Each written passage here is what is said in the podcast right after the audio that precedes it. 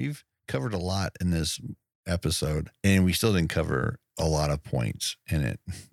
This ha- this might have to get broken into two episodes.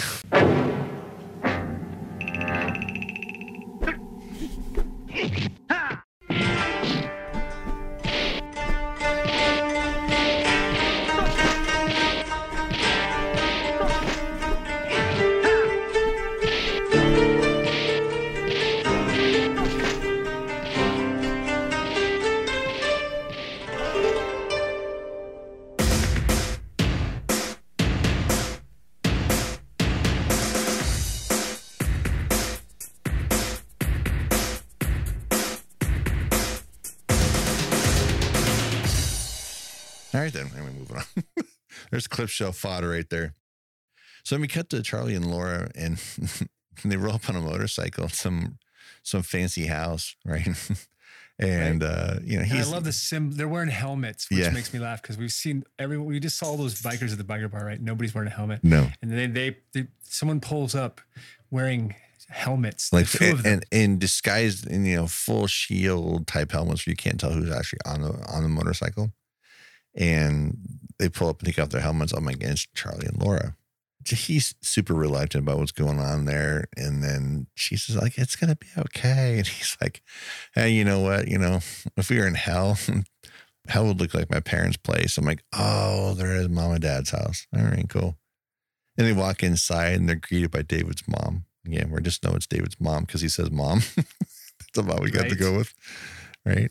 The old Ackerman spread. Yeah. David's kind of making his way around the the party and he's kind of looking around, scanning around. And who does he see in the far corner? He sees his new partner. Like- Yeah, Like, what rolling the a cigar around in his like, hand. what, what the what? And so he, Hiya, Nick. he makes his way over there. Hi, Nick. He's like, oh, we on a first name basis now? Dude, and this is super, ba- this is super smiley Clint. You're like, who the who's this guy? You don't see him very much. And He's like, he's on Sheen's- something. Sheen- Sheen's next line is pure brilliance. Yes. Are you you- here to arrest my mother for substance abuse? That's a joke that works. This is like at the height of Charlie's fucking substance abuse issues. Yeah, right. it's pretty great. And I think that's why they keep that line in there because Clint, Yeah. Clint kind of takes the air out of his, you know, out of his sail when he says, That's funny. That's funny. Like that. it's just so weird. So Clint starts questioning Charlie, like, you know, what are you doing all this? Like, you got a maid here, man. You know, I talked to your uncle, man. You've got all this education. Like, oh shit, I'm not gonna hear this shit from you too, am I? And then he goes, by the way, who invited you? and then he hears And voice out of nowhere. I did, David. And I watched Tom Skerritt. Oh my gosh, I'm so excited it's Tom Skerritt until he starts acting. And then I'm like, oh, Tom Skerritt, what are you doing? Yeah. What's ha- what happened to Tom Skerritt? I don't know, man.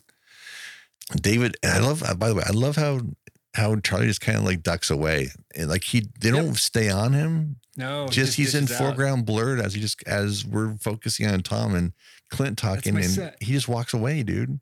and they throw that line in there. I never see him, and he and he, uh, he was he cuts me he cuts me off, and he won't even talk to me. Yeah. It's- it was weird because it was like Yeah. It seemed like such a forced weird line, even worse than when I said it. yeah. And I I know what you're trying to say. right. Yeah. So, yeah, so you know, David's dad just, you know, saying, "Hey, man, he's just not built for this." You know, he takes out a wad of cash Dude, right? I mean, come on. and he It's just just a- sticks it in Clint's pocket. I want to guarantee David's safety. Right? You want a guarantee? Buy a toaster. Right, right, right, right, right. That's yes. I'm not laughing because it's funny. I'm laughing because it just falls flat as far as I'm concerned. It just wah, wah, wah. See, it was so bad. I didn't even remember it. I thought there was a yellow pages. Uh, no, no. That's what he says to Charlie. oh, right. Yeah. And then he basically he rolls back and says the same shit. It's almost the same exchange. The words have changed a little bit, but it's still the same thing. He walks up to Charlie and Clint says, "Tell your father next time he needs a babysitter, check the yellow pages. It's a lot cheaper." Then he tucks the money into Charlie's pocket and walks off. Now, Yeah. the whole tucking the money into his pocket it's only funny. It's only a it's only a, a funny gesture to Charlie if Charlie was around to see it happen with his dad and Sure. Clint. He wasn't though. So it's just weird. It is weird. David gets all shitty, right? And he's just he's like a, he's bailing. By the way, he's not whether he's a husband or a boyfriend or a third cousin, whatever he is to Laura Flynn Boyle, he, he does not treat her nice. No, He's a he's a he's such a dick to her. nor his bike. Yeah, and he bails. He's bailing on her. He goes out to get on the motorcycle to split, and it won't start. So he's like, fuck, he gets all pissy and kicks it over. Now, maybe I ask you a question. Did Clint fuck with it? Is that why it wouldn't start? Yeah, yeah. Because because Clint really can fix the motorcycles. That's that's that's my feeling That's about it. Mine too. Like the whole thing. Like he let Charlie like figure like he fixed the motorcycle. Right. Oh, you can't. You know, it was that kind of sagey kind of moment that doesn't ever pay off. Right. And I think Charlie thinks it is too. I think I still think he thinks Clint fucked with him too because it was bike was working just fine before. Sure. And I think that's why he he gets so shitty about it. And Laura walks up and to join him and, and just say, Hey, let's take off. And he takes out the money, just drops on the ground and they split. Money's in a frame and walks these boots. And uh, a hand reaches down with a cigar in it and picks up the money. I'm like, oh, it's Clint. Clint just like stood there and saw he fucked with the bike just to see. And they stood in the, in the shadows to watch Charlie like Sure. get, get pissy with it.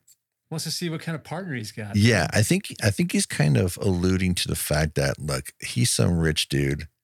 You know, why is he doing this? He doesn't need to do this. What's his deal? And he wants to find, like you said, he wants to find out more about this guy that he's counting on to back him up and when he needs a real backup. It's the only moment in the movie where it doesn't feel particularly forced. I get it's a it's a motivation that makes sense. Um, but for the most part, the movie's full of um, curiously, you know, lacking of motivation. So now we get to Morales and he's breaking into Strom's house. Because you know, Yeah. let, let, let's let's let's up my uh my game by breaking into into Strom's house. But obviously he's this is the point where he's working for Clint and he's going to go in there and bug the place. I don't know why. Do you know why? Did he just all of a sudden jump on the couch as he heard Strom winking up? Yeah. And, Right. Because he he's he he's putting the bug underneath the table. right. And as he stood up, Stro- he heard Strom about to, and so he he he scurries out from under the table and just kind of plops down on the couch and tries to look natural. And starts lighting up a cigar. yeah, and Strom comes comes out and starts telling Morales, and he goes, "Oh, you know, you're up in your game now, huh? You're you're breaking into you're breaking into places now." He's like, "You know, I like to keep myself sharp." Like, what the fuck, dude? And what's weird is like it's late at night, right? Right. And Strom and uh, Braga both come out of the, the bedroom. Right. Again, I'm not sure what's going on. Let, let, us talk about that for Liesel. a moment, man. You got you got Charlie, who we still don't know who Laura is to him, and you got Braga. We don't know who she is to Raul. It's weird, right? They're- Sure. the the I don't know the the two couples or perceived couples in the whole movie, and you still don't know what their actual relationship is The only them. people you know there is Tom Skerritt and his wife, Charlie's parents. yeah, but uh, you know who knows? If, are they divorced too? Who knows? Because they never you never see them together, even though they're at the same party. It's bizarre. So Strom just tells Morales, uh, "You're over, man. Felix is a punk, and he rolled over on you." It's like I know all about you, you fucker, and you caused me a lot of trouble. you took me for a ride. Now it's your turn. So again, he's got great lines, and again, Raul Julia uh, just delivers them perfectly. And the whole time, Braga is standing behind him while you know while She's Strom is moving. giving him She's slowly moving around him. yeah, cracking her knuckles, just kind of like waiting for her opportunity to just like get the give me the cue so I can murder this guy. Yeah. Anyways, a cut to the junkyard that we saw earlier with this beamer beamer getting swung around by the uh, on the crane by Clint, and this beamer gets dropped into a pile of shit. And and all of a sudden, Morales' body parts are kind of like flopping out of the trunk. I'm like, oh man, he, I guess he's, guess he's getting buried in his beamer after all. It's not good, man. No, this is. They're like, is this your guy? Is this is this your undercover guy, Nick? And Miles got a bullet hole in his forehead. Right, we he's see dead. the chief and you know Charlie, him and Charlie and Clint's like, nope, sure as hell isn't. Yeah. He's like, I, Not even I, close, not our guy. And then kind of Clint kind of looks at Charlie like, shut your mouth, kid. Don't right? say anything. So now we're outside on the hillside overlooking Strom's house. I'm like, oh, it's stakeout time with Clint and Charlie, right?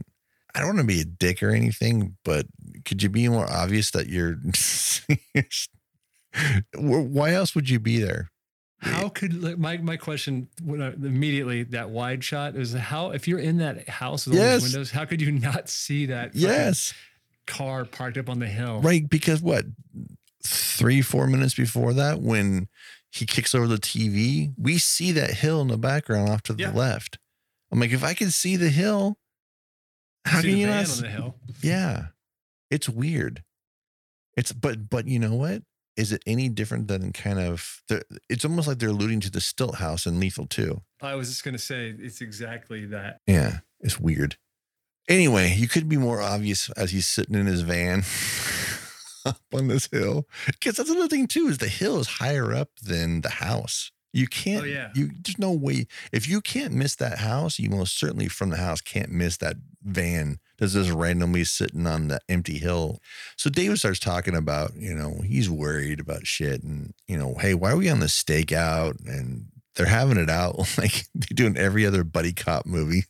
It's still entertaining. Um, Yeah. but but just kind of goes, they're going back and forth with their dialogue. And and Clint goes tries to punch Charlie. and Charlie catches the punch. Right. And, And- Clint does his crazy eye thing. Yeah. Or he just kind of like squints and like his Philo Beddoes it up for a moment. Yeah, totally.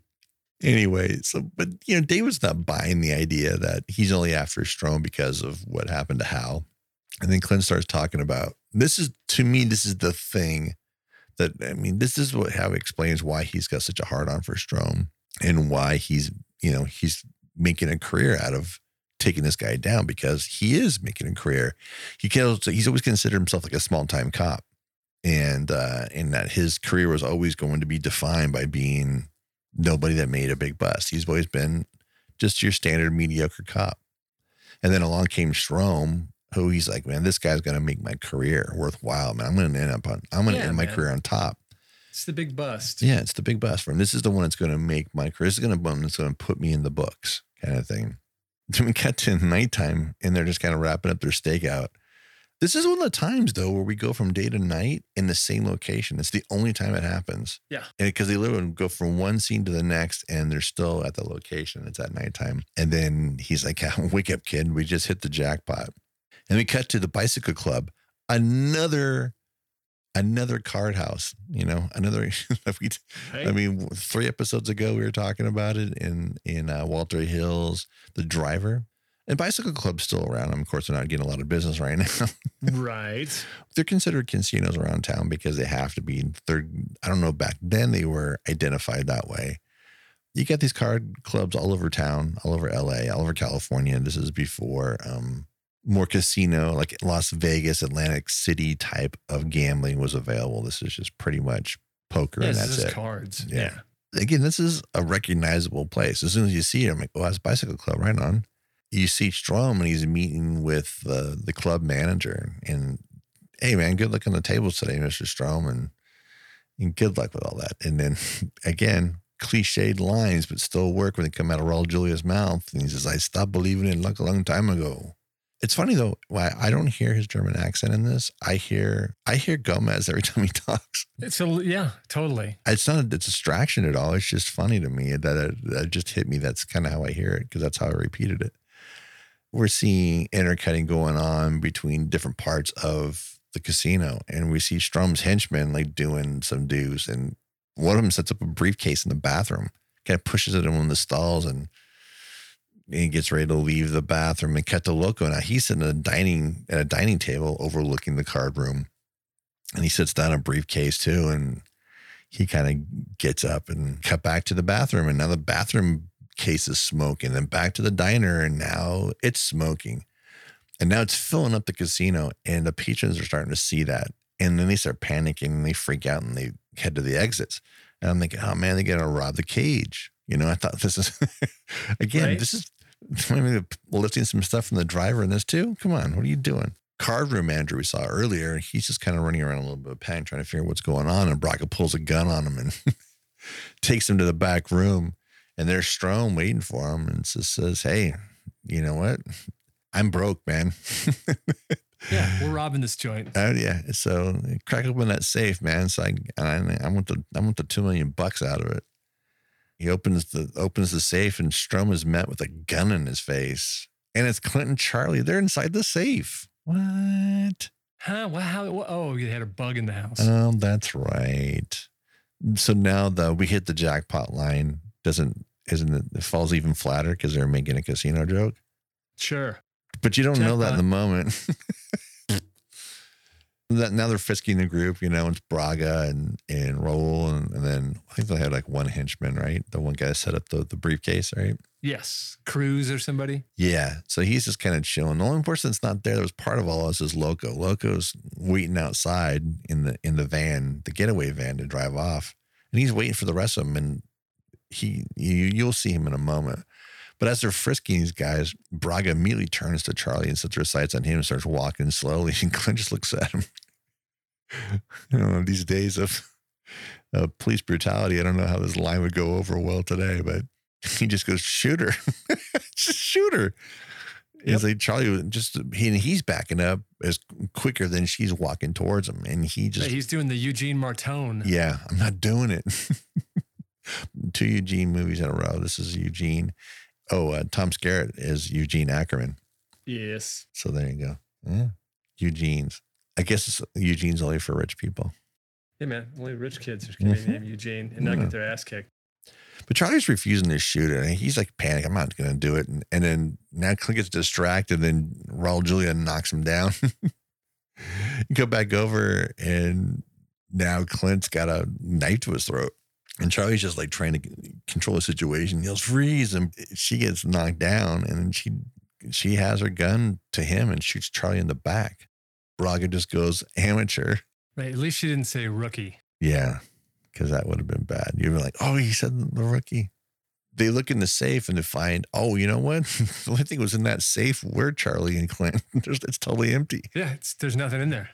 And the the hood's just like, well, what are we gonna do? You know, what are we what are we gonna do? And then they cut to roll and just goes improvise. And so now we're outside and police cars are showing up, and a lot of police cars are showing up. Obviously, they call for backup, right? Too And- late. Loco is in a van outside waiting for them to come out so they can get away. And he just goes, Oh, fuck this. He starts up the van and takes off as a swarm of cops just start showing up. He's like, I'm out. So all the cops are surround Strom as he's bringing Clint out of the casino with the with Clint's gun barrel shoved in his mouth. And he's just like, Hey man, I'm gonna I'm gonna kill him if you guys make a move. Garcia's like been standing there and he's real, you know, he's reluctantly saying, let, let them leave. And, you know, we don't want him to kill, we don't want him to kill our boy. And then Strom says, man, uh, you know, you guys stole $2 million from me, you know, and you got 24 hours to get that back from me or your man dies. And that's it. And he goes, hey, we're going to take your, we're going to take your cop car. Is that cool? Yeah. Okay, cool. Take it. And they hop in the car. But just before that, he says, I'll be scanning all your frequencies. And if I hear any of you are following us, I'm going to kill him. Garcia. Overacting, yelling at the top of his lungs. Yeah, I hear you. How can we be sure you won't kill him anyway? You can't, can you? cop car leaves and cut back to the front doors and here comes charlie staggering out without a shirt on for some reason why did he take his shirt off i'm like i already know he has a vest on because he's walking right Yeah. Uh, limping. yeah whatever It's he's he's, upright He's on his own the, he's shot in the back and he's limping. It's Yeah. weird. yeah yeah because yeah if you hit something if you hit some vertebra that's going to affect your legs like that then you're probably not walking at all I would, maybe he fell, maybe he hurt himself when he fell. This is the landing. I fell on my penis. So then he just collapses and which is, you know, like, oh, look at that. He had a vest on. And now we're cut to uh, Garcia's walking with the captain back at the station. Captain's like going, yeah, the city's not going to fork over any money to any ransom money to save Nick. He's like, you know, they don't want to set a bad precedent. So now the captain and Garcia will roll up, and here's and here's uh, Charlie sitting in the the table, just kind of dejected. Well, mostly because he got shot. And so he's got got probably got three big fucking bruises on his back. Well, right. And he punked out. And then the captain, what a dick, right? you got in the back, didn't you? Yeah. What an asshole, man. Your man just got shot, and your other and your vet is probably gonna die. And you're like, whatever. Yeah. I mean, I get, I get. Maybe he's kind of blaming him for being the position that he's in. I don't know, but Yeah, I mean, I, I they took it as like you know you you took it in the back, like you were running away. I mean, uh, I mean, it was like okay, or you got ambushed and shot in the back, one or the other. I mean, yeah, you know, you weren't there, you didn't have video, you don't know. or did they? you don't know. Oh shit. You come back to David. uh, He's at home now, and he's having flashbacks now, and we're getting more of that brother flashback. Again, we we don't get enough, and then David just slams his head into the mirror. Yeah, this this this mo this is another Martin Riggs moment. Like, It's a Martin Riggs moment in a big way. Just the, the I mean, what the difference between this and and the scenes in this you know, trailer? you really know what it is? It's it's exactly here's what it is. It's Martin Sheen punching the mirror in Apocalypse Now. Mm. Is what it is. Uh, see, that's even lamer now. I didn't mind him. I, I didn't mind him stealing from Lethal Weapon, and now I'm like going, oh, dude, that's even stupider. I mean, I don't know. I mean, I just if I think about it, it's like, oh wait, uh, where have I seen this before? Oh yeah, it was Apocalypse Now, and it was your dad. no wonder it looked familiar. oh, that's why. Oh shit. Laura wakes up and she hears what's going on and she goes to question him. And again, man, Charlie being a dick. Yeah, dude, he just like is total dick. And now he's just now he's another dude.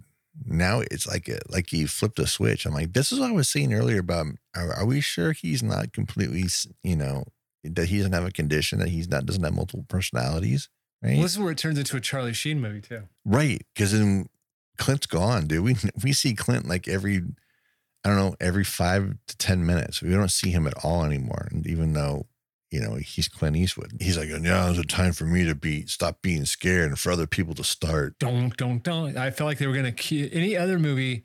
They would have cued some like you know, they would have cued some music. They would have you know, but here they cue some jazz, Right. which oddly again takes me right back to Sinatra. Right.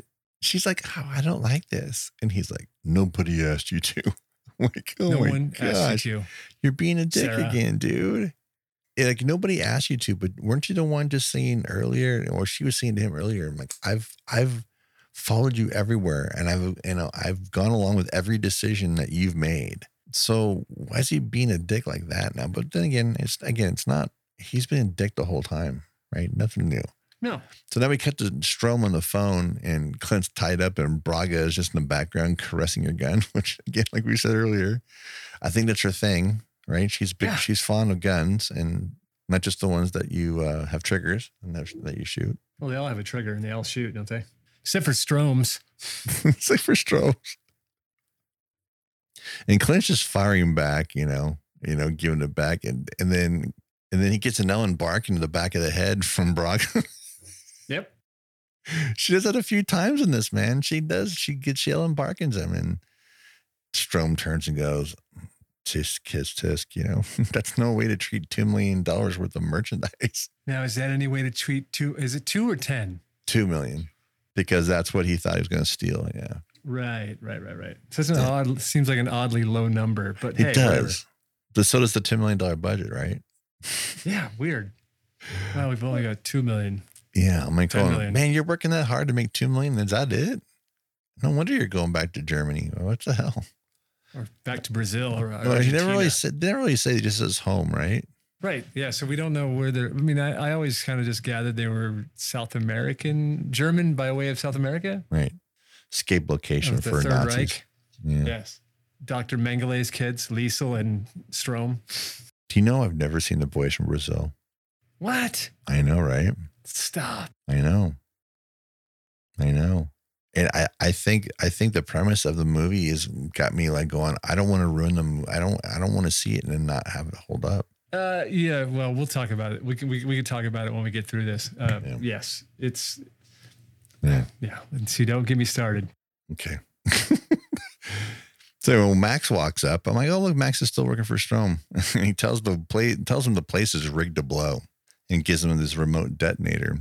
And then Strom like leans into Clint and says, I'm gonna have to leave this place real soon, thanks to you. But when I go, he looked lovingly at his remote and says, I go with a bang. With a bang. Not if you ask Liesel. Uh, this point of the movie, this is like this is the beginning of the third act in most movies. No, there's still a fucking hour left from here. Yep. An hour. I think that's why the movie feels so long. It's because what's usually the you know the second act usually the biggest part of the movie. The third act is long. It is like in lengthwise as far as the portion of the story that's being told. That is, the third act is as big as most second acts. It's huge. It's long because most movies, once that moment sets up, like, oh, yeah, this building's to blow up, you got 15 minutes left of the movie. That's it. Most. I, and I, I was kind of feeling it. Like, I was like, okay. And then I looked and I'm like, oh, God. Right. We're an hour and two minutes in, and it's an hour and 50. We got 48 minutes to go. What are they going to do? I'm going to lean back on Lethal Weapon here. When we the escape is coming up from this, from this building, we're still 10 minutes away from 15 minutes away from that even happening.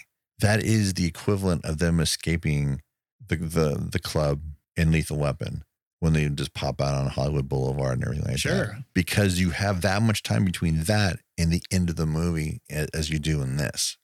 It's it's just they take the same cue where like it's like a false ending. And like, oh no, no, we got another 30 minutes to go. it's just it's a lot. But then again, how long is Lethal Weapon? Lethal Weapon is 150, right? Uh, 147 ish, I Yeah. think, somewhere around there. It's sub two hours, but it's post one. It's but it's above hundred minutes. But that's a, that's I mean you sh- if you shorten this movie ten minutes, it's not as it, you're gonna notice it's it's not gonna feel as long because it's long. Yeah, 149 Lethal Weapon. There you go.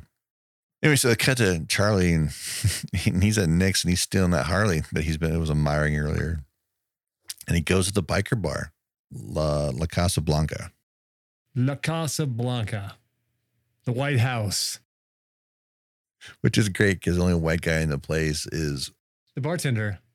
so the, pop, the white population of this bar doubles when uh, Charlie goes inside and he goes and talks to the bartender from earlier. And now he's after Loco. He's like, I'm where's Loco? And the bartender tells him to go home before you get beat up the worse you did last time. And he blows smoke in his face again. And Charlie looks down and sees a Zippo lighter, picks it up and lights it a couple of times and grabs a bottle of tequila and fills up his mouth and fire breathes all over the dude's face. Fireballs and Uh, Charlie's like having a one man army fight with against these the patrons of the bar. This time he's not on the ground. turns into Eddie Kuzak Yeah. and starts fighting people one at a time. Yeah, it's so good. And ironically, it involves pool sticks. Yeah, man. Pool sticks. It, he's and Tar- Charlie just tossing fools around, but he's taking his licks too. There's no, this Yeah, isn't a sure, one sided it's- fight. Yeah, man. There's some, it's give and take. Yep. So he finally pulls his gun out, and as he does, this everybody kind of backs off, and then you hear the the growls, and now he's getting fucked with dogs again. Now the pit bulls that you saw earlier in the fighting are coming after him, and one's like chewing on his arm, and the other one is like chewing on his leg, and then he starts Ellen barking to one Right. Starts pistol whipping the in the dog. head, and it's just like, whoa, what the hell, man? And then he reaches down and shoots the dog down by his feet. I was like, Yep. If you didn't like Charlie Sheen up until this point, now you really don't like him. you really don't like him, man. Is that winning? No, man. You killed a fucking. You're beating up a dog, and then you killed another one. I know Look, they dude, were. if he was drinking, if he was drinking his tiger's blood, he wouldn't have had to shoot those dogs. well, he would have just And, snapped that and neck who would have thought at this point in 2020 that Clint Eastwood would look, would look younger than Charlie Sheen? right? oh man, why notice he shoots the dog after after giving the other a few raps on the head. Yep. A couple raps on the head and then he shoots one. And then then every then everybody backs off. Oh man, he's he's loco. Shooting that gun, so he's shooting bottles. He's shooting. He's not shooting anybody. He's just blowing holes in the No, it's place. like he's at the carnival. Yeah. And then he, once he's done, he goes full arsonist, man. And he says, "Let's get hot." And then he lights up, he lights up all the alcohol that's been strewn about from him shooting up the place. And then of course the patrons like, "Holy shit, this place is on fire! I'm out of here." And they'll bail. And now he's still he's still in there, and he grabs a hold of the bartender. He puts his puts his gun against his forehead and just says, "Hey man, tell me something I want to know." And he's like, "Where's Loco hang out?" And he goes, "Man, I don't know anything. He just shows up." And he's like, "All right, what about Little Phoenix?" And he's like, "Oh, Felix." He's like, "Ah, he's got a dry cleaning place over on Third and Howard." And so off he goes. and, he, get, and as he walks out, he goes, You know what? I never did pay for that beer. he throws his money down, leaves, hops on his bike, and leaves La Casa Blanca on fire. All in fuego, man. In fuego, Yeah. as uh, Stuart Scott would say. R.I.P. Stuart. Strom is like giving drop off questions, yeah, instructions for the money. The captain's pushing back, man. uh, by the way, I we mentioned this earlier about the dialogue. I almost feel like no matter what I say, the dialogue and the overacting cannot be emphasized enough, and I feel like I'm going to constantly be interjecting sound bites in this movie from this movie. Yeah, the edit's going to be a bit. Yeah, it's uh no, no, you know, you're you're absolutely because the dialogue. It, this is where Strom calls in. Yeah, yeah, yeah. So, so Captain's pushing back on it, and I, you know, with, with Strom's drop off instructions, and then Strom just goes click, he hangs up on him. Garcia and and Captain are kind of go at it a little bit back and forth. They're just kind of being shitty about it, and Captain's being a dick. So Strom calls back. This time Garcia answers the phone and agrees to the conditions. And goes, but but I want to hear Nick's voice. I need to hear his voice. And then the Clint's line is like says, "Now you boys take it easy and save your money. I've got these people right where I want them." Yeah, it's great. And the look on the look on Strom's face. Yeah, he's he's like surprised at Nick's hubris. He's just kind of like, "What?" He almost he kind of cracks a smile and almost laughs. A little a little impressed, a little impression, like going with the balls, right? And somebody else is very impressed. Yeah. Liesel. She's like, "Oh, hey." You know, I already had a thing for you earlier, so now I'm really got a thing for you. I can't wait Tough till guy. my boyfriend, brother, cousin leaves and Whatever he is. so Strom gets back on on the phone and tells Garcia that he, you know, I hey, I hope you respect the situation better than your boy does here. Get off the phone and Garcia looks at everybody in the room and says, "Oh, sounds like Nick's got them outnumbered."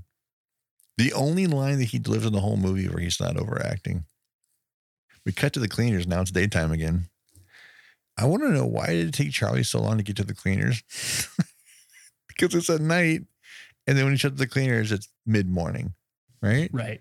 Mm-hmm. Anyway, I think it's super weird. Like it's almost like uh, you know, I want to go home and take a nap for He five or have. six hours. Yeah. He was he you know he had to tend to those dog bites. You don't want those to get infected.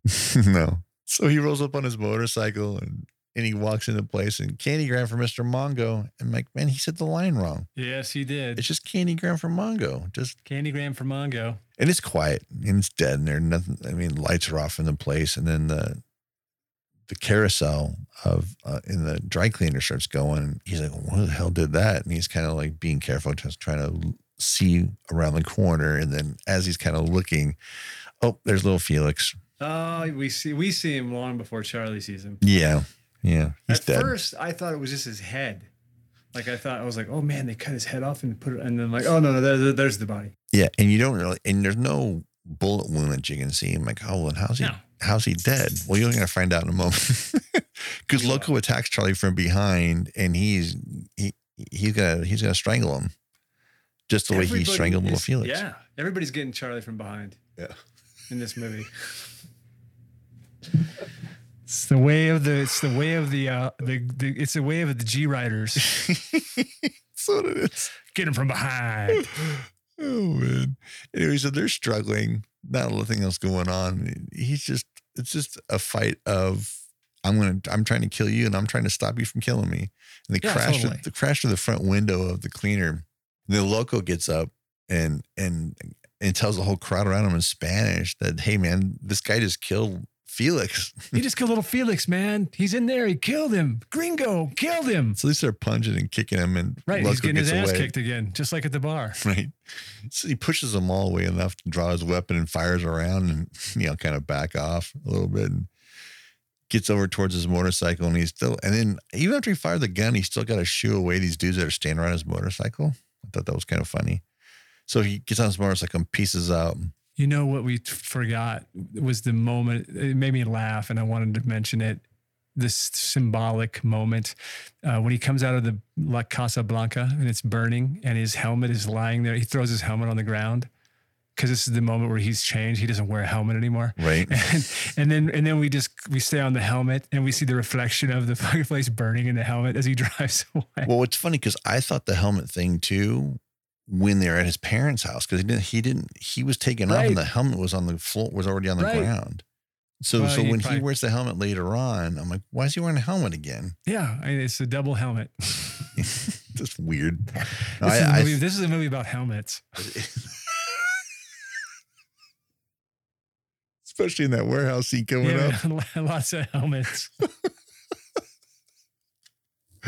A werewolf.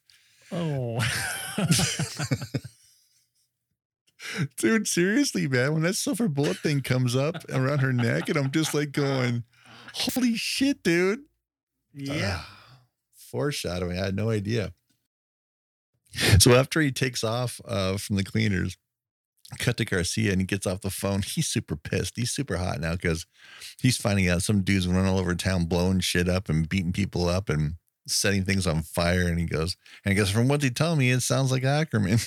so he says, that little the yellow rookie.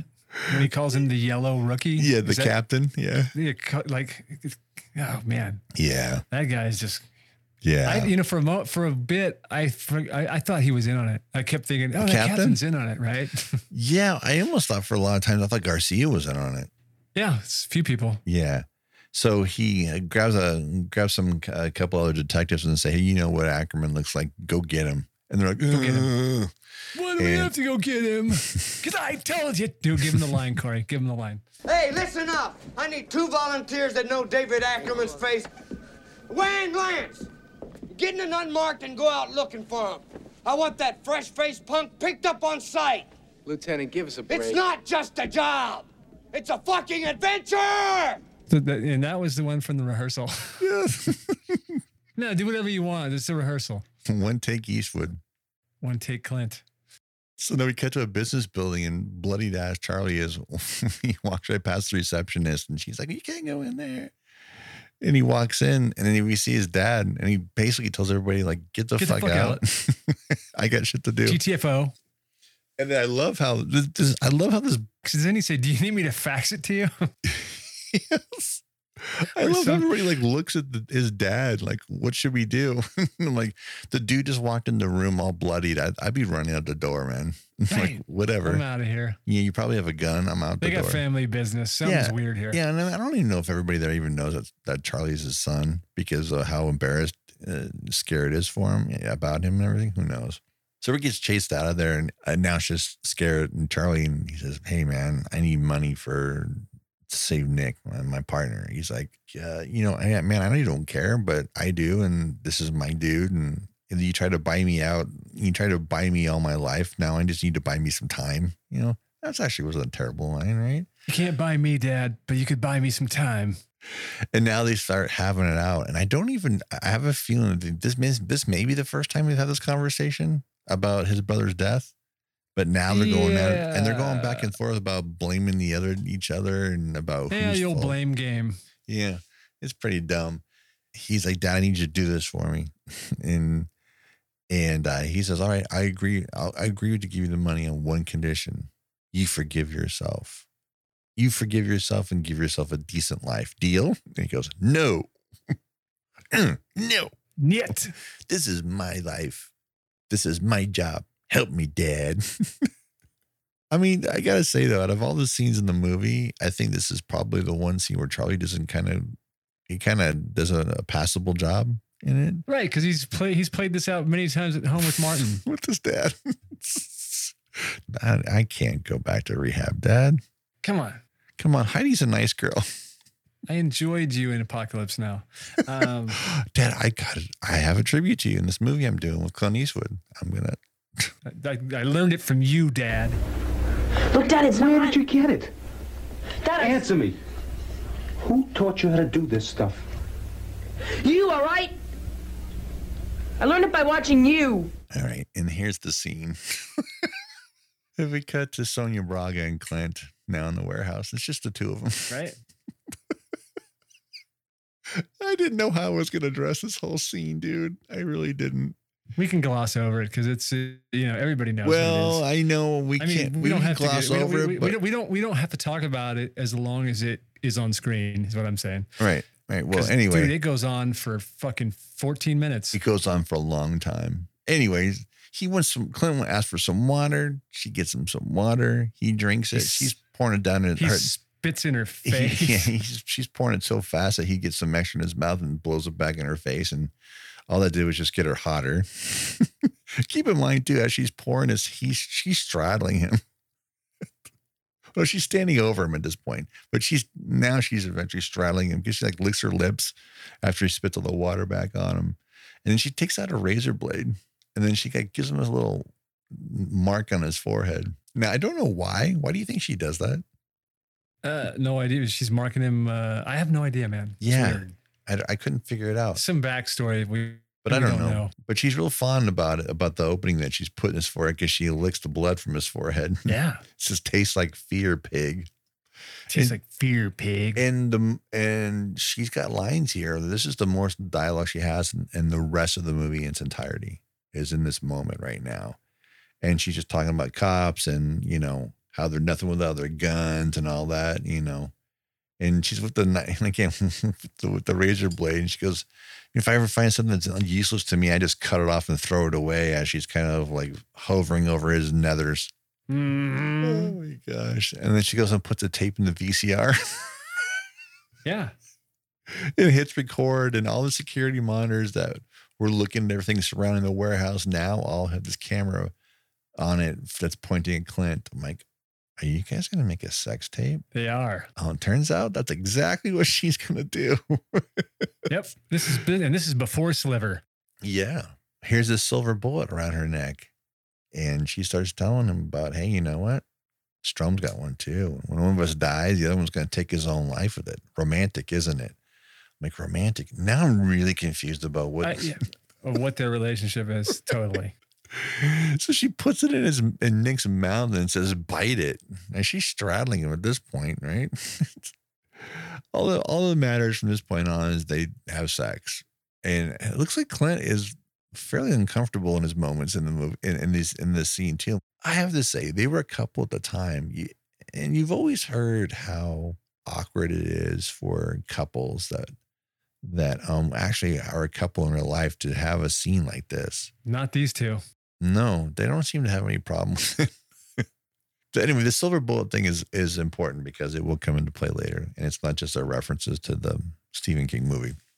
So we cut to David, and he's talking to Sarah on the phone. He's still at the he's still at the office, his dad's office, updating her, and she says, "Oh yeah, Lieutenant Garcia is here with me right now."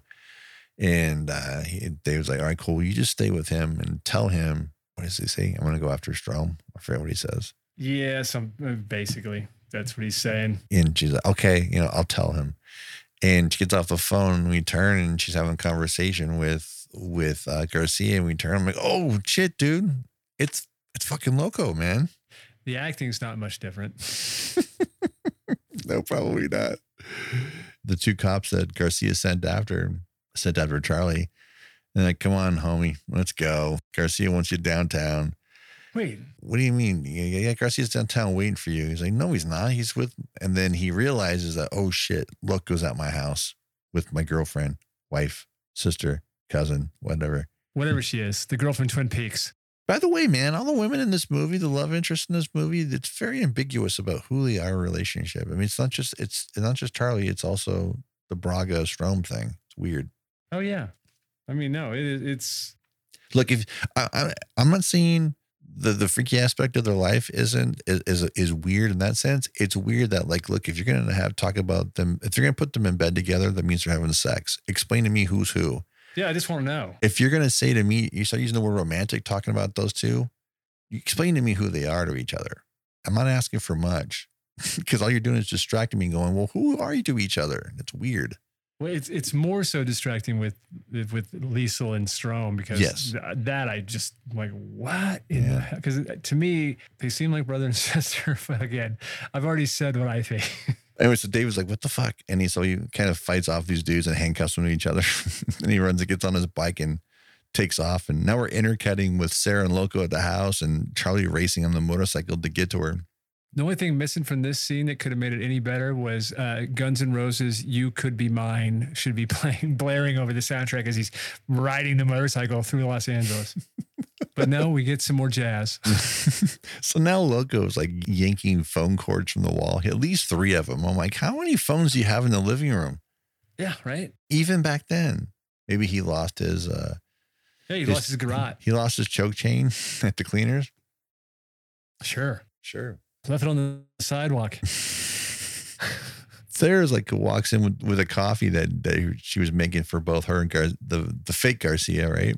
And she looks down the TV and sees the real Garcia on TV, and and with his name splashed over his face, and he's like, "Oh my gosh, that guy's not really Garcia." And she turns around and sees Loco there and throws hot coffee in his face. His face already looks like it had, had coffee thrown in it.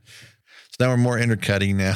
He's just beating her ass, and while she's fighting back, and now uh, she was already frail girl. she's already 98 pounds at most in this anyway. She's not a tall girl anyway. And I'm just thinking, man, you're getting tossed around, and I don't think it would take much to render her pretty much the inability to physically move at all because she's so tiny. And I can't believe she he didn't break any, she didn't break any bones or anything like that. Yeah, no, I'm shocked.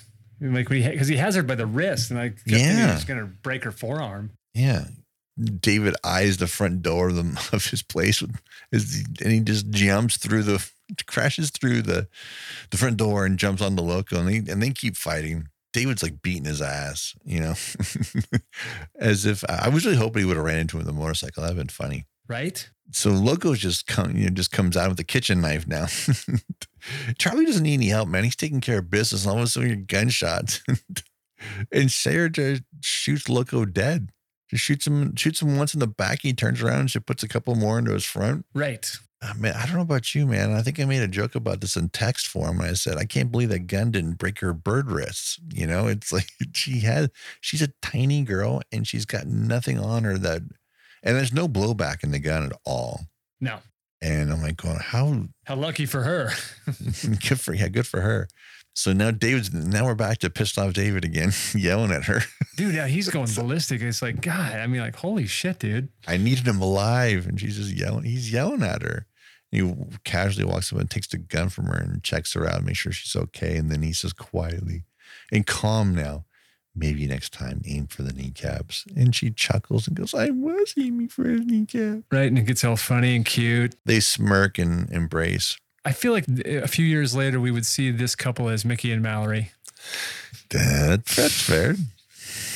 Just yelling, Oliver man. Stone saw this and went, you know, I'm going to write a whole, uh, Tarantino saw this movie and said, I'm going to write a whole scene. I'm going to write a whole movie around this scene. So again, the Green Lotus joke comes back. I mean, once was enough, right? It's, please. Yes, But- certainly was.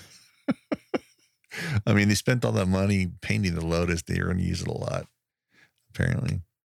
Yeah, man. Got to get your, you know, they ruined that car. They got to use it. And so they're back to Strom and Max at the warehouse, they're preparing to leave. And Cruz says, What about Loco?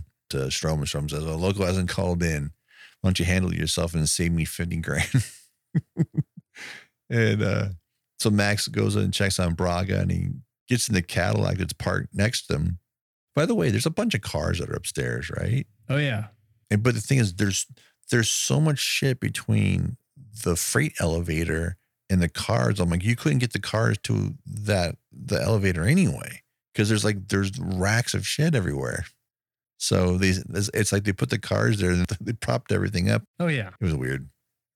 And then Clint's like going on a little trip. And then Braga gives him some more Ellen Bargain. Boom. And then Clint falls over in the chair. and she goes to pick him up, he headbutts her and knocks her out. Right. He gives her the reverse headbutt. So he and he's like, oh, he's panicking now. He slides over to the floor to get to the gun, and, and then oh, Max gets there first. Max is a typical SoCal guy. chill or die, asshole. Chill or die, dude. Who says chill in 1990? Max. And he goes, oh man, you wouldn't shoot two million dollars in merchandise. Oh, fuck you. No, fuck you. And now he headbutts Max too and slams Max back into the, the VCR. Now the sex tape starts playing back. Did you? Yep, playing everywhere at a theater near you. You're like, what? And then there's, as they're struggling, the, the gun falls down the freight elevator. Then Max and Clint kind of fight their way over to the opening. The, the elevator, the freight elevator's not there. The car's down below. And Clint's like choking Max out. And Max is just hanging, hanging down the shaft while he's just choking him out with his cuffs. Oh, it's nasty. Eventually he dies and loosens him up and lets Max fall to the top of the elevator car. They cut to Strom and he's pissed off because, you know, neither Max or Braga have come down. Right, everybody's wasting his time. And that's another thing too about our series of movies. Everybody's worried. Everybody's pissed off because people are taking too long to get their shit done. So he pops in the freight elevator. Now, you've just like me been in our fair share of freight elevators, right? Oh yeah, Freight elevators don't run if you don't close the door. no, they do not. So, but this one does. This one works that way. Yeah, Eh, whatever. Special effects guys rigged it to work. Mm, Yeah. And it comes into play of why it doesn't work later on. We see Clint peeking from the other side of Max's corpse on top of the elevator. And of course, at this point, Strom hasn't seen either one of them. And he was able to reach over and grab his gun. And he's just about to shoot Strom, and a little bit of Max's blood drips onto Strom's shoulder, which he makes down and sees. And he looks up and he, he sees Clint pointing the gun at him, and he and he ducks out of the way just as he's shooting. And we cut to Braga, and she's just now coming to, right? And he's and she doesn't know what the fuck's going on. She hears the gunshot. And this is what I was talking about before. And then Strom just runs out of the elevator before Nick can shoot again and heads up and he she, he heads upstairs. Again, there's no door, so he was able to immediately run out and get to safety. He gets upstairs. Uh, sorry, Strom gets upstairs and he sees the sex tape playing everywhere. And then again, I can't tell if it's a look of disgust, a look of arousal, I am not sure either, man. a look of again. Or like, okay, it's like, all right, let's get him back up here then. Maybe uh maybe can I can really go out with a bang. They both look down and see down the shaft, and Nick takes the shot, both of them and duck back. And now Strom starts monologuing. hey, look, man, we've run out of time here, man. If you drop your gun, I'll let you live. But we don't need time to fuck around here, man. We need to get out of here. And right as this was about to happen, David pops around in the corner. Braga sees him, and more gunfight starts happening. And Braga and Strom, they have enough little shootout with him, and then Braga and Strom escape down the staircase. Not from David as much as from the building, right. because they know the building's going to blow. At this point, only Nick knows the place is going to blow up, and David has no idea. Like, man, they sure took off quick. And then we had a little bit of an interesting, uh, semi fun exchange with Clint and Charlie talking about, you know, hey man, I was in, Dude, I was enjoying your sex tape, man. Sheen's face when he looks at that fuck is priceless. It's, Yeah. it's the it's the funniest moment in the movie. Yeah. His reaction to what's happening. Uh, he's like, oh, that look, brilliant. And Clint goes and hops into hops into the caddy, right? And they cut back to Braga and Strom in the van. And out comes the detonator. It's like, all right, you bastards. And he starts entering the code in. Clint yells at Charlie, get in the fucking car. now, here's what I, I bothers me. And he tells him to fasten his seatbelt before he guns it, right? Mm-hmm. But then he says it again when they're going through the air. I'm like, wouldn't it have been funnier just to say it in the air Yeah, and not and not the first time? sure. And the movie's already too long. Cut that line out in the beginning. Yeah, he would have, editor would have fixed that too. Yeah, they could have. Just a snip. Anyway, so they gun it and they go flying out the window, and literally the the back end of the car hasn't even cleared the the glass, and the place goes up. And this is very much a Die Hard two airplane blowing up escape Oh, yeah. seat kind of thing. And as they're flying through the air with this with this immense fireball behind him. Clint yells, "Fasten your seatbelt!" Again. And so they land on the other side, but they're going so fast, they don't have enough time and they fall through the skylight and they come crashing down the floor. And then one of the numerous one liners in this movie, engineered like no other car. Yeah. Yeah, that, again, that was that was that was the that was Cadillac's big commercial uh, back in the day. Right. That was their catchphrase for a few years, but now it's like, why are they saying it? And if you don't know, then the line falls flat and you're not going to get it. Yeah. Yeah, it's like that insurance bit. Nick tells David, hey, man, I'm going to have to Strom by myself. And so again, they start arguing again like the married couple they are. Charlie goes to punch Nick this time, and now it's Clint catching the punch. Right. oh my god! And still making the Philo Beto face. Yeah, and he makes a face and gives him the squinties. And Charlie tells Nick, he's like, "All right, man, you know, just so you know, man, that ransom wasn't paid by my dad, man. I paid it." You know, and again, it's never very clear if he's the one that pay, if he put his own money in, or if he just or he paid for it by having to agree with his dad. But we know he well, didn't. I think what he was dad. saying, yeah, I think what he was saying was my my old man didn't do it. I did it. right? You know, basically. I mean, we know that. I'm like, what the fuck? You? T- I don't care. What do you? Yeah. Anyway, It's just it's it's kind of like when he said, "You'll find out as we go along." It's just like a douchey rich kid thing to say. right? Like, oh yeah, you'll find out. I mean, it's dumb. Anyway, so they cut to the exchange. There's a bag set in the middle of the road. Cops everywhere. They let they see the van pull up and so they let the van through. He's just about to pick it up. And right as that happens, a limo comes driving through the the the serpentine maze of cop cars everywhere. And they're like, what the hell's going on? And then Garcia gets out with Skerritt. And he's got a totally different bag. And he says to the the pickup guy, we didn't think we'd have it in time, but we do. And he shows opens the case and shows him all the money. The, so the dude closes up the case, takes the, suitcase and gets in the van and bails. Then we cut the, the van driving down the road and then the, the lime green Lotus skids out in front of him and stops the van. At this point, Garcia and the captain have been following the van, and then they see Nick and Charlie. They're like, "What? What the what?" What the what? And we cut back over, and now uh, the Clint punches out the driver, and then Charlie starts slamming the dude's face into the dash. Right? And then now the- the poor bastard's getting it from both ends. Now and then he's had the balls to talk shit, and this is that cliched action movie line from the '80s and '90s. I saw you die. So die. You know, and then the line, "Welcome to hell, asshole." Yeah. Perfect. Yeah. By the way, the closed caption said, Welcome to hell, loser. That's almost better, actually. It is.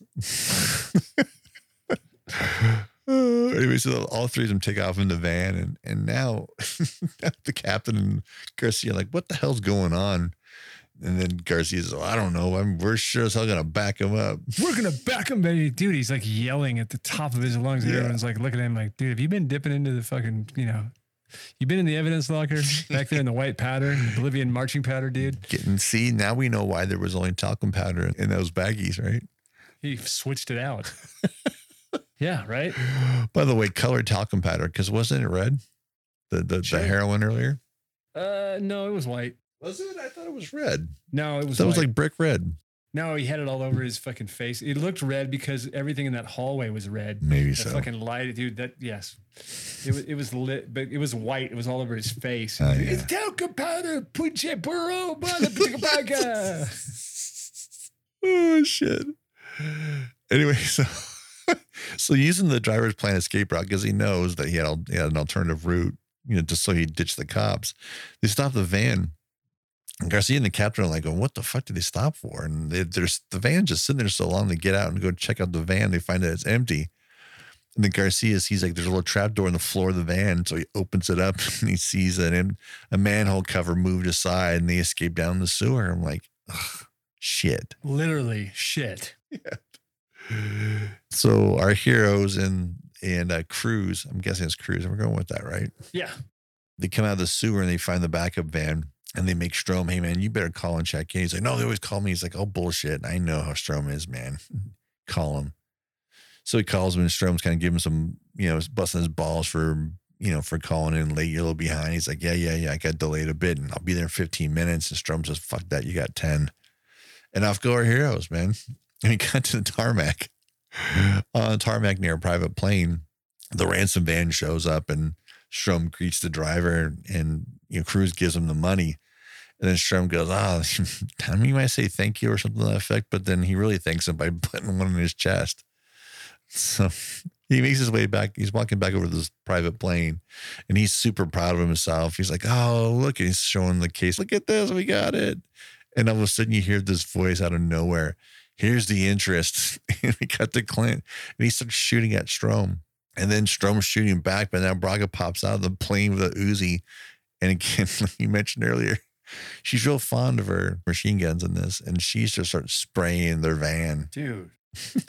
It's ridiculous. It's, mm. it's it's awesome and ridiculous all at the same time. right? And then they shoot enough for Braga and Strom to get away with the case. And as this is happening, before they can start pursuing him, Xander Berkeley pops out of the plane and he starts shooting. And he's got himself a nice little a little machine gun. Or uh, I can't tell you what's not using the Uzi. He might have a Mac 10 in this range. He's got a Mac. It's yeah, it's a Mac 10. and he's spraying. And they're like, shit. But Clint stands up and takes him out and takes him a nice clean shot to the heart. And Xander falls back into the plane. So now they're chasing Braga and Strom across all these runways. dude. And this is where the music. This is where the music. You can cue the Benny Hill music. totally. I, I dude, Raul Julia, wonderful actor, not a good runner. No. I mean, just it made me. It, I I it, I was I literally was laughing at parts of this. It, it- not that it wasn't entertaining, but all I could think was, my God, it's like this is like the moment. This is like Heat. They're on the right, and then, Dude, but it's not. it's not. It's not. Because you know what? You know where Michael Mann is uber smart in that whole scene in Heat? The similar scene, maybe even, I don't know, bit from this a little bit. There's no music. Right. That's it. It's just ambient sound. You don't even there's not there's almost no dialogue if there's any. Like other things, I think yeah, because all their dialogue happens way before that. Anyway, doesn't matter. Heat, better movie. So they're, constantly exchanging gunfire across as they're running across the runway. And one lucky shot ends up hitting the case and it, it opens up the case and the money spills out everywhere. And then Raul's like, what the fuck? You know, and so he starts trying starts trying to pick up the money and put it back in the bag, or even just pick up handfuls of it to run off with it. But he's they're still taking shots from our heroes. So he's like, he realized like, fuck, I, I gotta go. And so they make a run for it. Now, now Strom's plane's driving up their ass everywhere. and apparently that nice clean shot to Xander Berkeley's heart that he took earlier, um, well, it, didn't kill him because Yeah, yeah, was was he wearing a vest? no, because if he did, he wouldn't have had a you know an eight inch bloody hole in diameter blood stain on his shirt. But all of a sudden, uh, he's the pilot, and he's. And at first, couple of times, I'm like, was there a fourth person on the plane? Because it couldn't have been him, right? And then I would pause it long enough, I'm like, oh man, what's that's him. he's chasing after them everywhere. It's funny too because they cut to a couple insert shots of him, close up of him, so you know it's him, um, which I thought was weird. But just leave it wide. Who cares? Yeah, exactly. I was getting dizzy, the in and out, the punch in, the punch. I was like, Yeah. Joel Cox is a phenomenal editor, but I really felt like I think he was limited in what he had footage wise. I don't think he had all the coverage that he wanted or needed in this case for a two hour movie. so you don't you think that might not be true. So Xander's still trying to run him over with the plane. And they shoot him enough to where they actually wound him, actually hit him while he's sitting up in the cockpit. And he loses control of the plane, kind of veers his way off the, off the onto another runway, and then boom, the wing of a commercial air, aircraft comes by and clips his plane. And right? I'm almost positive he's dead now. He has to be. I think Xander's finally been killed. For those of you that don't know him, Xander uh, from anything other than this, he's also John Connor's foster dad, Tad from Terminator 2. Tad. Dad, Tad. She's not my mom, Tad. Anyway, so they catch up to Strom and Braga now. And they're getting inside the the back end of luggage carousels when they're, you know, loading, they're offloading from planes. And again, more gunfire being exchanged. And it keeps going to the point where both Braga and Strom get separated. And Clint goes after Strom and and and uh, Charlie goes after goes after Braga. And Charlie's they stick with Charlie though. And Charlie's pursuit's now moved into a packed terminal. And there's a tons of gunfire. They're going up escalators and running up escalators, not waiting for it, just pushing their way, shoving their way past people. And again, tons of gunfire. the place is packed. Nobody gets hit. By the way, what airport is this? Uh, I think it's in San Jose. Yeah. I think that's the airport in San Jose. So so we're intercutting a little bit with with Charlie's pursuit in the terminal. And I would cut back to, to to Clinton Strom and now they're still behind they're still behind closed doors, so to speak, at the airport, you know, amongst the the darker parts of an airport. More gunfire then, and then cut back to inside the terminal again. And Braga turns their gun on two airport officers and kills them instantly. I don't know why the second she turned around, they didn't just put her down, but whatever.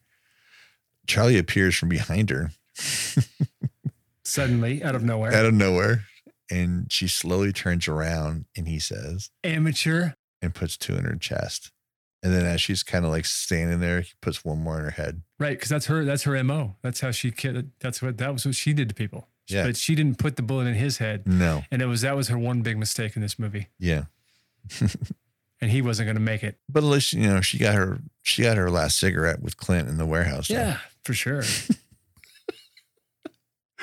Oh man. So now we come back to Strom and he's and he's now inside a terminal because he's made his way up the luggage conveyor belt. And Clint's in hot pursuit, man, right behind him. And he's just about to shoot him and click, click, click. And it just stops Strom and is cold in his tracks because he knows Clint's out of bullets. He cockily turns around and walks toward Clint and just puts one in his gut, man. No, no hesitation. Just goes Belly shot, man. Gut shot him. it's weird for a movie to have a gut shot like that because he goes, he knows it's painful. He knows it's the worst thing in the world, and most likely, it's gonna he's gonna suffer quite a bit until I actually finally kill him. Um, he wasn't afraid to blow him up just ten minutes earlier, so right? Nah, but now he realizes, you know, slow, painful death is the way to go. That's what I'm going for now. and he walks and stands over him, almost monologuing in a way. He doesn't say anything, he just says goodbye. And then out of nowhere, you hear Strom. And there comes David. It turns and Strom turns around. David starts shooting, hits Strom, and she, he gets a lucky shot and hits Charlie in the leg. And you're like, oh man, he killed him. Good. Oh, he killed Strom. I go, man, that really should have been Clint's job to kill Strom. Yeah. Oh, we come back to the luggage pickup area, and as it turns out, guess what? Strom's not dead. Strom's not dead.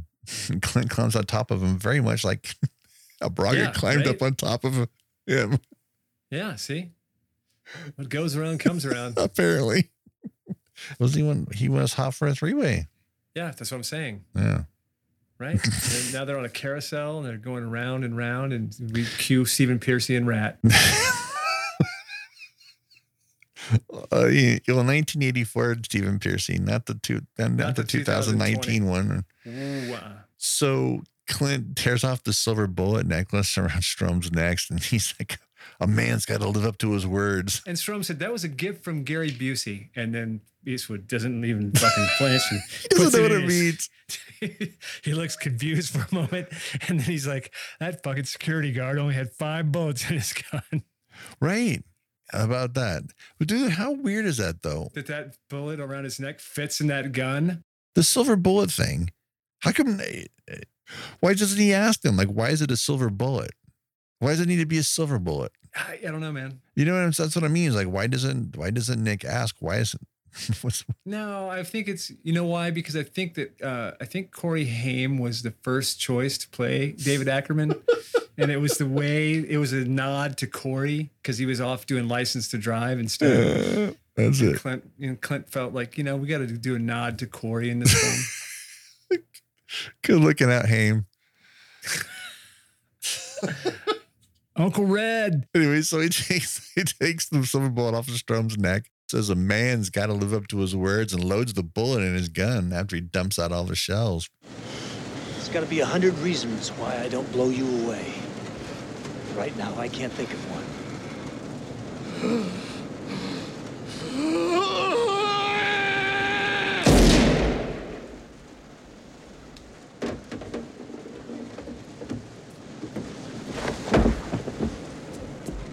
Now, if there was any Dirty Harry lines in this movie, Yeah. there it is. It this is like almost like go ahead and make my day. Oh, and Yeah. it's also it's the it's the bullet count thing again. You have to ask yourself, did I fire five times or did I fire Sure. six? It right? I mean, he, that's why he makes the point of having only five rounds in the gun. Right. He's he's kind of goofing on himself a little bit. Yeah, totally. He's got he, Clint's got a good sense of humor. Clint's Yeah. actually pretty funny in this movie when the jokes do land. when they land. When they land. And they cut to Strom with his gun in his face, and he doesn't scream. He just kind of builds up his screech. I want to say screech. He's not like really screaming. And Clint just shoots him in the face and kills him. Yeah.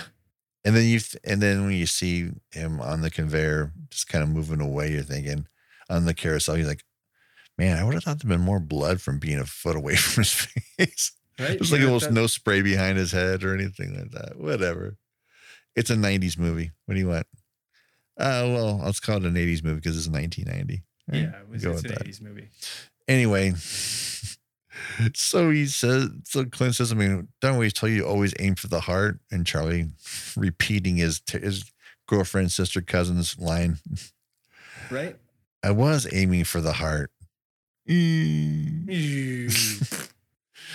And we cut back to the station. Now Charlie's the man now. And everybody's talking up Charlie like they talked up Nick at the beginning of the movie after his partner was murdered. right. Sorry about Nick, man. Terrible. I'm Uh, real it's too sorry to hear about. Nick. Yeah, yeah. I always knew he was gonna get it. I always knew he was going to get it. And you and you realize how ambiguous the things that they're saying are, but you just assume he's dead because they're But they're exactly the same lines. They're exactly the same lines that they said earlier. right after after Hal was killed. Sure. With good reason. Yeah, makes his way into Garcia's office and starts like, ah, Lieutenant, blah, blah, blah, blah, blah. And then, oh, wait, Whoa. that's not Garcia. It's Nick. He's not dead. What? I think I was more surprised to see him behind the desk than I was that he wasn't dead. you know? sure. Yeah. So Clint and Charlie having their exchange and they're talking things up, and then very much like that. Basically, we're getting a we're getting a doppelganger situation of the original scene where Charlie and Nick met for the first time, and now there's some woman standing there, David is more Nick, right? And there's a woman standing there who looks Yeah. terrified. and they they get introduced to each other, and he shakes her hand and he shuffles her out the door, not unlike what Nick did to him earlier, and then he says, "Let her back in." That's your new partner, David. This is Heather Torres. this is your new partner. By the way, the the the girl that plays that plays Heather Torres, that's Roberta Vasquez. You know what Roberta Vasquez has done? Nothing. Nothing. I, th- I was gonna say, does she even have a line? Because I think she's I think she's just background. No, yeah, she doesn't say she doesn't say anything. She doesn't have a line. No, No. she lo- and she looks like a background Yeah. artist. Like the way she's standing there terrified. It's the way that happens when you pick a you pluck somebody out of the background and throw them in front of camera. Yeah, she she Like says the nothing. actress, the real actress didn't show up that day. This woman was a real cop. No, she well, she just looks like she looks very uncomfortable in front of camera, and I know it's part of the gag. Yeah. yeah, it's weird because she just looks like it's. It's funny because I was I was convinced that, that she was just background. Yeah, She looks like the, the uniform doesn't fit her, yeah, yeah. and she doesn't say a word. She went on to she was in a bunch of sexploitation action movies from the 80s and 90s. Yeah, like Picasso Trigger. Yeah, she also was a, a cop, which I thought was kind of weird. But she ended, she ended up going back to school, and um, she's a mortgage broker apparently now in LA. So he meets his new partner, Heather Torres, Yeah, and uh, then they walk out. No one, not unlike how Charlie and yeah, and uh, Clint walked out before, busting their balls and all that stuff, and and of course she's got a sign on her back too, yep, same shot. and it says, "I want your sex." And he takes it off and crumbles it up and throws it down. Now, I'm almost positive some studio exec wanted that George Michael song right there. Sure. Had to have, right? Because it's a perfect song to put in the credits at the end. But no, I want your sex on the sign. And we go back to our jazzy music. For the yeah, credits. man. And uh, that's the rookie. Yeah.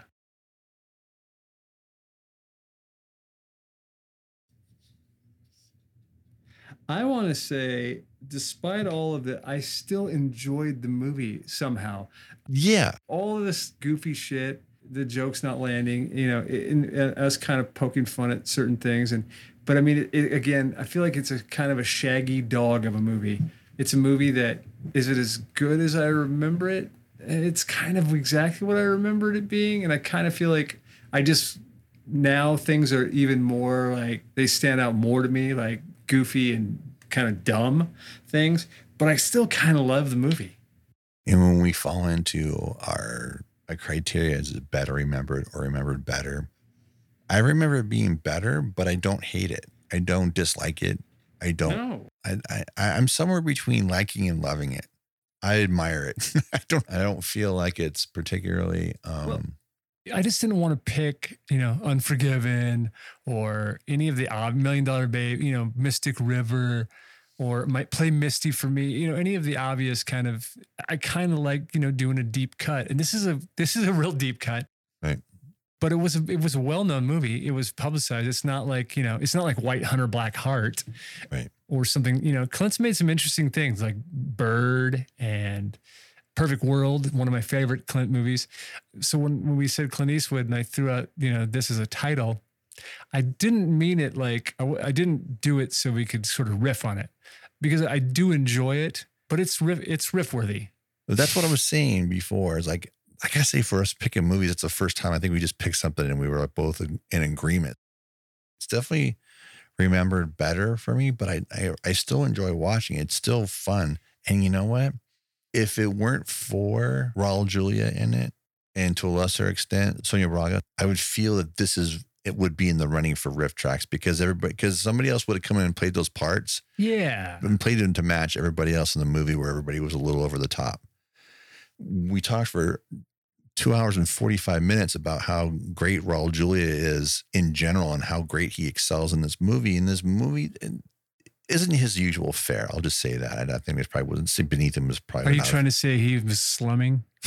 No, and that's what I mean. I'm Well, it's not what you're used to seeing him do. It's kind of a, Right. a stock stock villain twirl your mustache role. right. And it, but that's what's great thing about the way he handled it. He was so controlled in it. He makes it interesting to watch. Right. His take on it is not what you expect or what you usually got during this point in the late 80s, early 90s, right? In these kind of movies. Right. You're you're not particularly going. You're not usually around the time when these movies are made, and he, a villain in his position, you're usually going. You can't wait till the villain gets his. You can't wait till the baddie gets his turn and and a little payback for all the shit he's caused. Yeah, I mean, granted, he did kill Clint's partner, but he's still not after him the whole time because he is a lot like Alan Rickman in Die Hard. Sure, absolutely. I was going to just say that. he's so good in it. The part isn't necessarily written so well. It's just that, all right, well, I want to mold this and make it my own, like every great actor does. And like I said, he elevates the material. It's probably the best way of putting it. He elevates the material. Yeah. Easily the best part about the movie, and without without question. Clint, like we said mentioned earlier, he likes to surround himself with the usual folks. Not always the usual same folks on camera, but definitely his crew, which is why oh, they're, Oh, yeah. he's such a well-oiled machine. And then he'll bring in the outside sources, the big, the, the pros that he knows can step in and kind of do their thing, like with Morgan Freeman in Million Dollar Baby, or Kevin Costner in A Perfect World, you know that kind of thing. Yeah.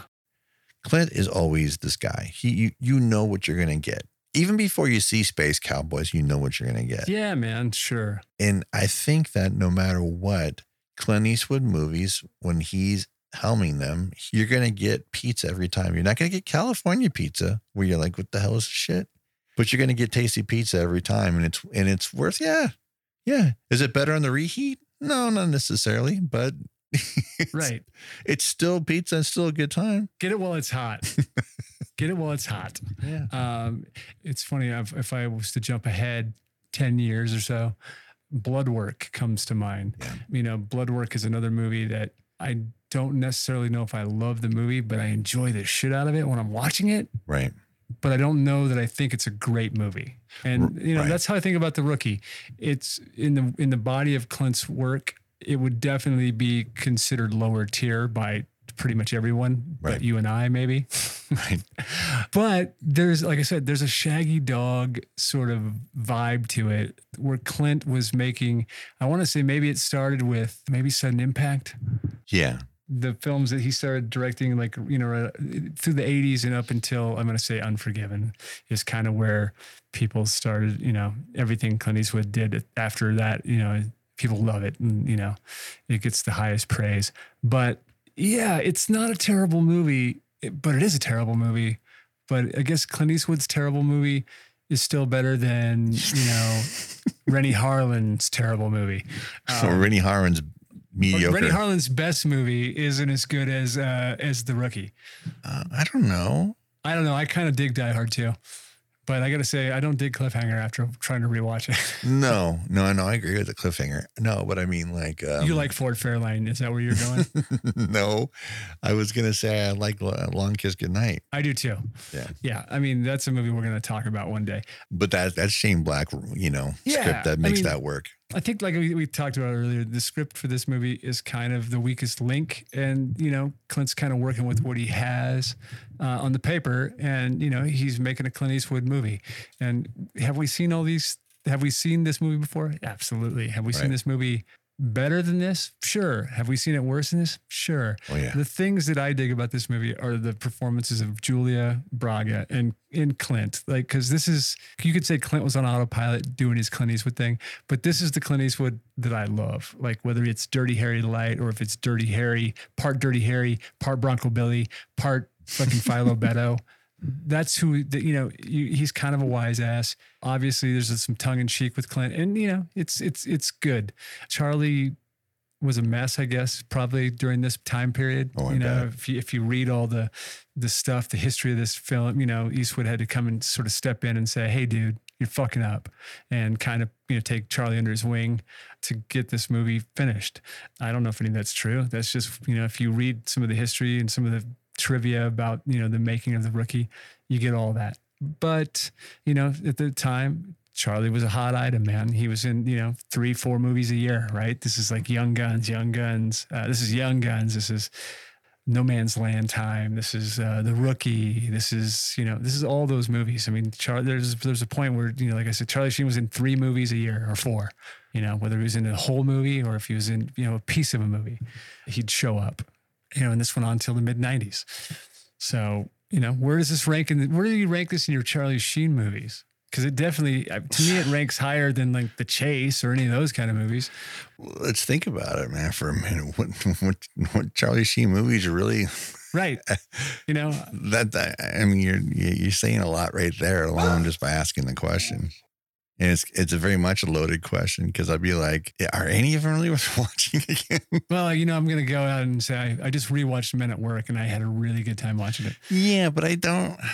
Yeah, that's I- a movie that's, yes, yeah, it, it's, we know what Men at Work is. It's a movie about two garbage men. Yeah, How I, could it not be good? I find I find it's less about Charlie and more about you Yeah. know, And Keith David and uh, Yeah. Emilio Estevez and everybody in it. Right. It's Yeah. kind of like, it's not really a Charlie Sheen movie. No. Um, I, by the way, this- I, I gotta say though, Pepe Serna playing Lieutenant Garcia in this, I've seen him in other stuff. I've never seen him stand out the way he does in this with the overacting. I almost feel like maybe he was annoyed with the script and just said, "All right, man, I'm gonna I'm gonna lay this out there." And I go, I don't know, whatever. Uh, but again, like you were saying before, I mean, Clint is very efficient with his with his um, with his takes. So he may just got one or two and say, "Well, that one's not as bad as the other one. Use that one." But I don't, I don't know. I gotta feel like that he had some kind of motivation to kind of, uh, I don't know, really go at it. Because I don't feel like he needed to. Man, maybe we had the time because all the lieutenants and captains and stuff being portrayed in movies were all big yellers. I don't know. yeah. I mean, it was, you know, I don't know. I- I think that all, all that started with 48 hours. I truly don't know. or Beverly Hills Cop. One of them, you know, it, you get that whole like, you know, Frank McRae or Inspector Todd. I, I feel like everybody kind of, you know, and this is the end of that run, kind of, right? Starting up right after this, you know, we started getting, you know, films like True Romance and, you know, action movies started to change. right. Yeah, I think you're right. I think middle of the pack sounds about right. Sure. I mean, which was kind of fitting. You know, if I were to if I were to splash a Rotten Tomato score on this, it'd probably be a solid 78, 80, somewhere yeah. around there. Like, I, like uh, if I was, I would, I would give this movie, uh, if I was doing it on the hundred point scale, you know, it'd get around, you know, a C plus, like a you know, 72, 73 Yeah. for me. It's got stuff that I like in it. For me, like, again, those, the, the, the three oh yeah. Eastwood, Julia, and Braga make it fun. Um, and, and there's some great set pieces. Do you like and, and things look cool? I love when they go into that bar and hit you know his bit with uh, little Felix. Uh, you know the bit and the thing. You know the the dog thing is kind of funny. Uh, overall, somehow the movie works for me. Like I, I enjoy watching it. I mean, I don't know that I'm going to watch it again anytime soon, but um, you know I hadn't seen it in a while, and it seemed like uh, you know it seemed like something that we could talk about and have fun and and not take Clint too serious because I don't think I think there's times when when Clint doesn't take himself that serious and I think this is one of those times. But there you go. The rookie, 1990. The rookie. So again, is it worth? Is it worth? it? Is it fun to watch? Um, yeah. I mean, if you haven't seen it before, go for it. If you've seen it before but haven't put in time in in a long while, like if it was for me, then go for it. It's not like you don't have a ton of free time right now. Yeah. Have fun with it. You know, take listen to this and then take a look at it, and you'll see all the things we're talking about. Watch the movie. You'll, I think you'll have a good time with it, and uh, report back anything that you know we may not have touched on. We've covered a lot in this episode, and we still didn't cover a lot of points in it. So, this ha- this might have to get broken into two episodes. dude, I'm seriously considering it. Honestly.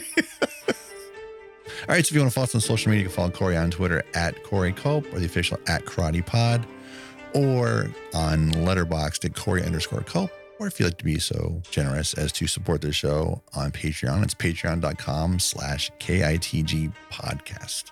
If you'd like to follow me, you can follow me at Raven Shattuck on Twitter, Rock and Roll 33 on your Instagram, or at Tom Cody on Letterboxd.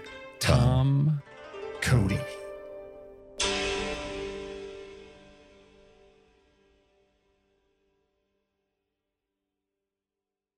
We've been going for three hours and five minutes, by the way, since I hit record. Oof.